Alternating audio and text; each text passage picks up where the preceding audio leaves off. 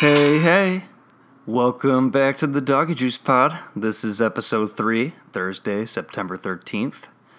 And we are coming off the first weekend of the year, or of this fall at least, with both college football and NFL. And what a weekend it was. It was a tough one if you're a Bears fan. That Sunday night game, that one goes down as an all timer. But I think we can all agree that we should take solace in the fact that the Bears showed a lot of upside in that game. So this is going to be a more exciting season than we originally anticipated, even after getting Khalil Mack. So we got that going for us, guys.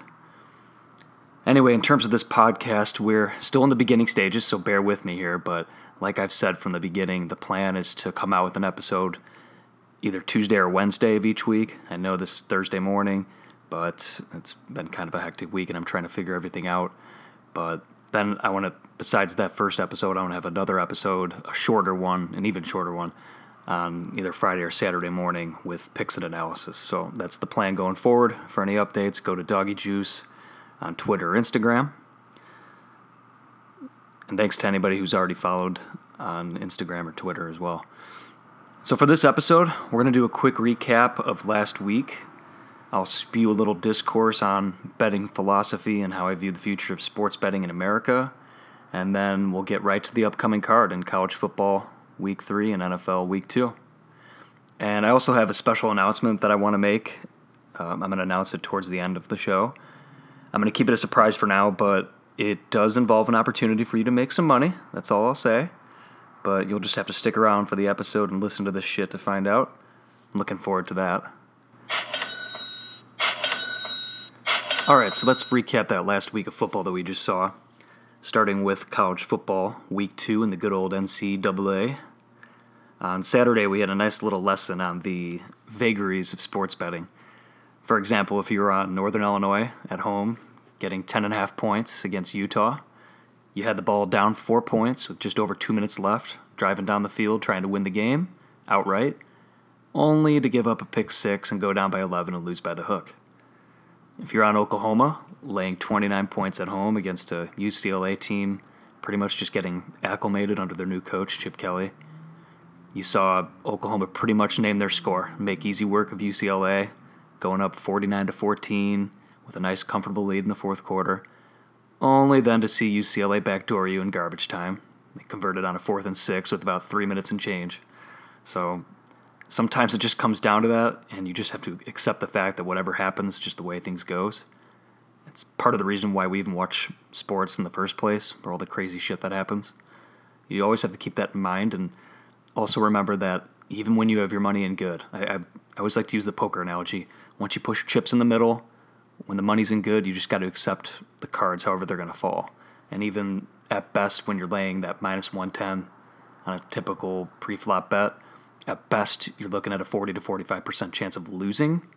Once you realize that and accept it, you can control those those bad beats a little more. I mean, the, the bad bounces of the ball and all the random stuff that happens, that's out of your control. Um, but what you can't control is is how you react to them. And you got to realize that sports betting luck is merely just random fluctuations of probability. So to recap the doggy juice weekend, it wasn't the best Saturday in college football for me. I went down 3.975 units, but that wasn't that bad at all. Uh, we're going to have weeks like that where we don't win. We went up really well in the first week. Um, but we had a great start to NFL week one, going up 12.375 units. It was a two and three start to the super contest, which is not ideal, but it's also not that bad. You really just want to avoid those 0 and 5, 1 and 4 weeks you really want to just strive for three and two every week with the occasional four and one. And I'm really confident that we'll be able to do that. We'll do better. And for all my plays, I am going to post all of my cards for each week on Twitter and Instagram. In the future, I'm going to do that just so you could see the plays I was on, and I'll try and do them as early as I can. Um, but understand that a lot of my plays and an ever increasing percentage of what I like to bet are not your typical pre flop standard against the spread minus 110 on each side bets. That's I feel like that's the way that we've traditionally been taught to bet and it's fine to bet that way, but I'm embracing the future and when you look at the European model and the way they bet, it's a lot more live betting and derivative driven.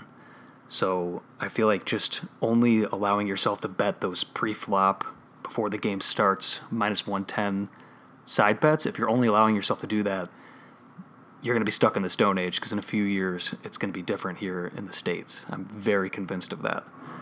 And that's what I'm going to get to now. We're going to talk about a little bit of my own betting philosophy and what I view as the future of sports betting in America. I treat sports betting exactly like the stock market because they're both essentially the same. Both are shaped by the perceptions of those involved with the market. And in sports betting, to win, you not only need to be right, but the market needs to be wrong. So if you have a good handicap on a game, that's great. But if the market is thinking the same thing, or if the market is pricing it the same way, then you're not getting any edge over the market. You're simply a part of shaping it and you're not going to find any value in betting that line. And like I've said before, markets are very efficient, just like sports betting is just like normal Wall Street markets. And and in higher profile, bigger games, when there are more people shaping the market, it's even more difficult to gain an edge. And typically, the converse of that, the smaller profile games offer more of an opportunity to get to gain an edge and attack softer lines because there's less people in theory, shaping that market. Like I've said before, it is all about the numbers. It's a numbers game. And like Jimmy Vaccaro said, the the Vegas odds maker, Joe's bet teams, pros bet numbers. That could not be more true. So, for example, if the Bears this week, the Bears on Monday Night Football, maybe want to lay the three points, lay minus three with the Bears against the Seahawks. But you have to have a number in mind where you do a takeback on the Seahawks, perhaps plus 10.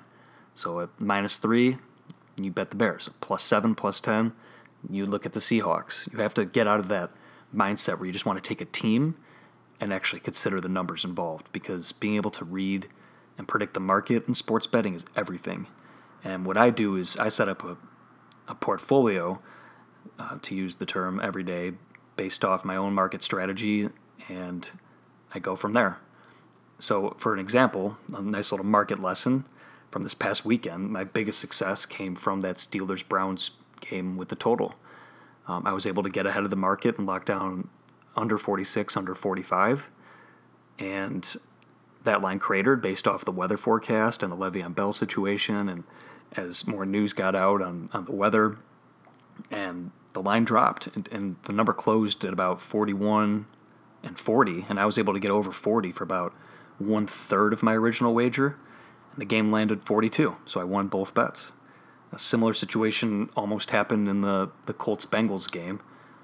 Um, I was on Bengals plus three. I think a, a, lot of people realized that that line was a little little high. The Colts should have been laying three points to the Bengals. A lot of sharps came in on the Bengals, and that game closed either pick'em or Colts Colts even plus one. So I played back a little bit of that wager on the Colts pick'em just to win the game. And so I was sitting with Cincinnati, the Bengals plus three, Colts at Pick'em.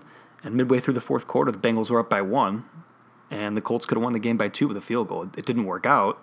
That game was very close to landing in that sweet spot, but if it did, we would have won both bets. So these market opportunities are there, and it's what you should be looking out for, especially in the future as it gets more mainstream. So that's a piece of advice there. But let's move on now to NFL Week 2 and NCAA Week 3. Yeah, baby! College football is tough this week because the main story is all about Hurricane Florence on the East Coast. A few games have already been canceled, and a few more probably will be. And this also, unfortunately, might kill some of your season win total bets. That's that varies book by book, but oftentimes if the team does not play their full schedule, books will not honor bets. You'll just get a refund, and that, like I said, varies by book. So I really urge you to check the fine print on your tickets whenever you make a bet. Um, I know in baseball, usually books have a 160 game rule. So if 160 games have been played, they will honor season win total bets. But for football, since there's you know teams only play 12 game schedule, um, if they don't play one of their games, books typically refund bets. I know some books do, some most don't though. So always check that. And in terms of the weather, um, back to the market opportunity thing that I was talking about before. This is your chance. If you're an amateur meteorologist and you could forecast this stuff, you could have been able to get on some of these totals before they dropped 10 to 12, even more points. Set yourself up for a middle. So there is market opportunity with weather and sports betting, and you really can get ahead of it. And that was a, a prime example of that was this week with the hurricane on the East Coast. Um, in terms of actual games, there's nothing numbers wise that really jumps off the page for me this week, or nothing that I'm going to share on here at least. But later on in the week, I will. Um, I am taking a look at Syracuse plus three at home right now. The, the numbers say that that's about where the line should be, but I personally think that Florida State is kind of just quit and they're a good fade team for the rest of the year because I'm just not liking what I'm seeing out of that team at all. So in the NFL this week, it is overreaction time for some. It's even better next week, in my opinion. But my strategy this week, after week one, is to look at underrated 0 1 teams and overrated 1 0 teams, especially when they're playing each other. So, looking at the card this week, there's a few games that I like, and not necessarily using that that way of thinking, but there's three games in particular that I've already gotten into play on, and i am going to share them with you right now. The first one is the Steelers minus four at home against the Chiefs, and this one might even close at minus three and a half or even minus three. And there's a few reasons why I like this one. The first one, the most important reason being the power rating difference between the two teams. This is this line's basically saying that they're they're equal teams, or the Steelers are about a point better, with home field being worth about three points there at Heinz Field. Um, I I think that's an overreaction, especially when when you consider that Andy Reid is notoriously fantastic against the spread with time to prepare. If you look at his numbers against the spread coming off a bye week, or even in the first game of a season when he has months to prepare, it's they're very eye popping. And the Chiefs look great last week, but I think that there's a power ratings overreaction here in, in play. And when you look at my second factor is Big Ben's home road splits. You should not ignore those at all. He just tends to perform very well at home and so so very iffy on the road. And when you look at last week against the Browns, the Steelers were minus five in turnovers. The Browns were plus five in turnovers, and yet the Steelers had a 21 to 7 lead halfway through the fourth quarter. They ended up tying the game, but the Steelers were they had they were minus five in the turnover uh, margin. So that's another factor you have to keep in mind. And my final factor is the Kansas City travel they played on the West Coast last week and have to play on the East Coast this week. That's a lot of travel, and that typically has some worth to the line, and I, I think it does in this instance as well. Uh, my main worry is that the Le'Veon Bell situation can distract the Steelers, but I'm going to be keeping tabs on that. But I, I tend to think that Tomlin, when when Mike Tomlin has his team focused at home, especially coming off a loss, they are very capable of blowing out teams, and I think this is a situation where the Steelers can cover the, the four points if they come out and they're playing motivated, which I expect. The second game that I like is the Colts on the road against the Redskins, and this this one might be impacted by the hurricane. Um, it's at least going to be in some way, just a matter of how much. But I'm seeing Colts plus six, and I was actually able to lock down in one of my outs a plus seven at minus 125, which I think was just incredible value. Going into last week, I had the Colts power rated about a half point better than the Redskins, so which means they would have been favored on a neutral field. But since the Redskins are at home, you got to give three points for them there. But this line's saying that they're about three to four points better than than the Colts, and I think that's just a classic um, overreaction on the upgrading of the Redskins from last week. I, so I'm going to gladly take that that value of the two to three, four points of value there with the Colts at plus seven. So if you can get that, that I would definitely recommend a wager on the Colts at plus seven. And the final one that I like is actually the hometown Chicago Bears at minus three at home on Monday night against the Seahawks. I think this this line says that these are equal teams, but I can't think of a, a better example of two teams trending in the opposite direction. Um, and you can basically pin that down to the fact that Russell Wilson finally got paid. The Seahawks are no longer paying him under his initial rookie deal. His, he's he's more expensive now, and for some reason they're not putting any money towards that offensive line, and they have less money to go around because they're paying Russell Wilson. The Bears, on the flip side, have that rookie quarterback. They're following the same model. They got Trubisky um, cheap. They've they've paid Mack a lot of money, but they're able to sur- surround Trubisky this offseason. You saw the Bears go out and get all those skill players, um, Allen Robinson, Taylor Gabriel. So I think this is a situation the Bears laying three at home is a really good spot to take them. I think that at the end of the season we're going to look at these teams and and really think like, oh my gosh, the Bears are laying three at home on a Monday night against the Seahawks. That was a gift at the time. Uh, the other one I do like, um, I, I, do like the Saints to turn it around this week in Week Two at home against the Browns, but they're they're laying a hefty price at minus eight and a half. But I do like them as a teaser candidate this week. If you listen back to the Doggy Juice Ten Commandments in the first podcast, I recommend teasing through the key numbers of seven and three, and this is a situation where you can probably do it still with the Saints at eight and a half tease them down to two and a half on a six point teaser. You cross through those key numbers. So, we have now reached the end of the podcast, which means I am going to share with you my special announcement that I plugged at the beginning of the episode. So, here's the deal I've been thinking this through, and what I'm going to do is every week during the NFL season, so we have 16 weeks left, I'm going to post the NFL Super Contest lines, or at least the Super Contest that I take part in. I'm going to post those lines on my Twitter and Instagram every week, usually by Thursday afternoon. Today might be the exception because it's the first week. But I'm going to post those lines, and in this podcast, I'm going to give you some sort of clue or question. And there's not going to be a right or wrong answer to that question.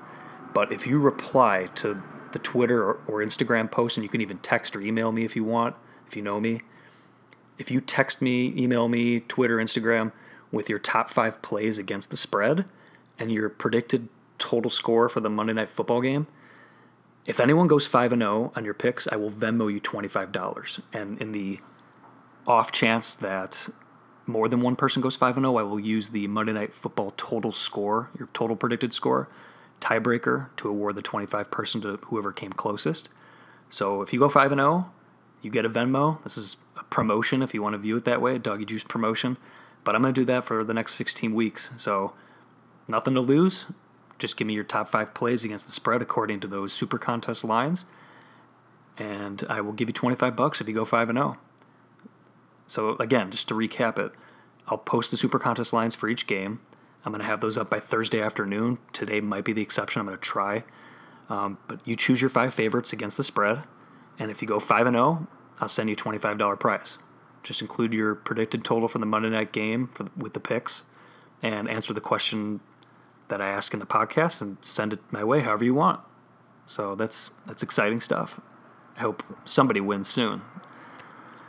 So that's it. That's the end of another episode of the Doggy Juice podcast.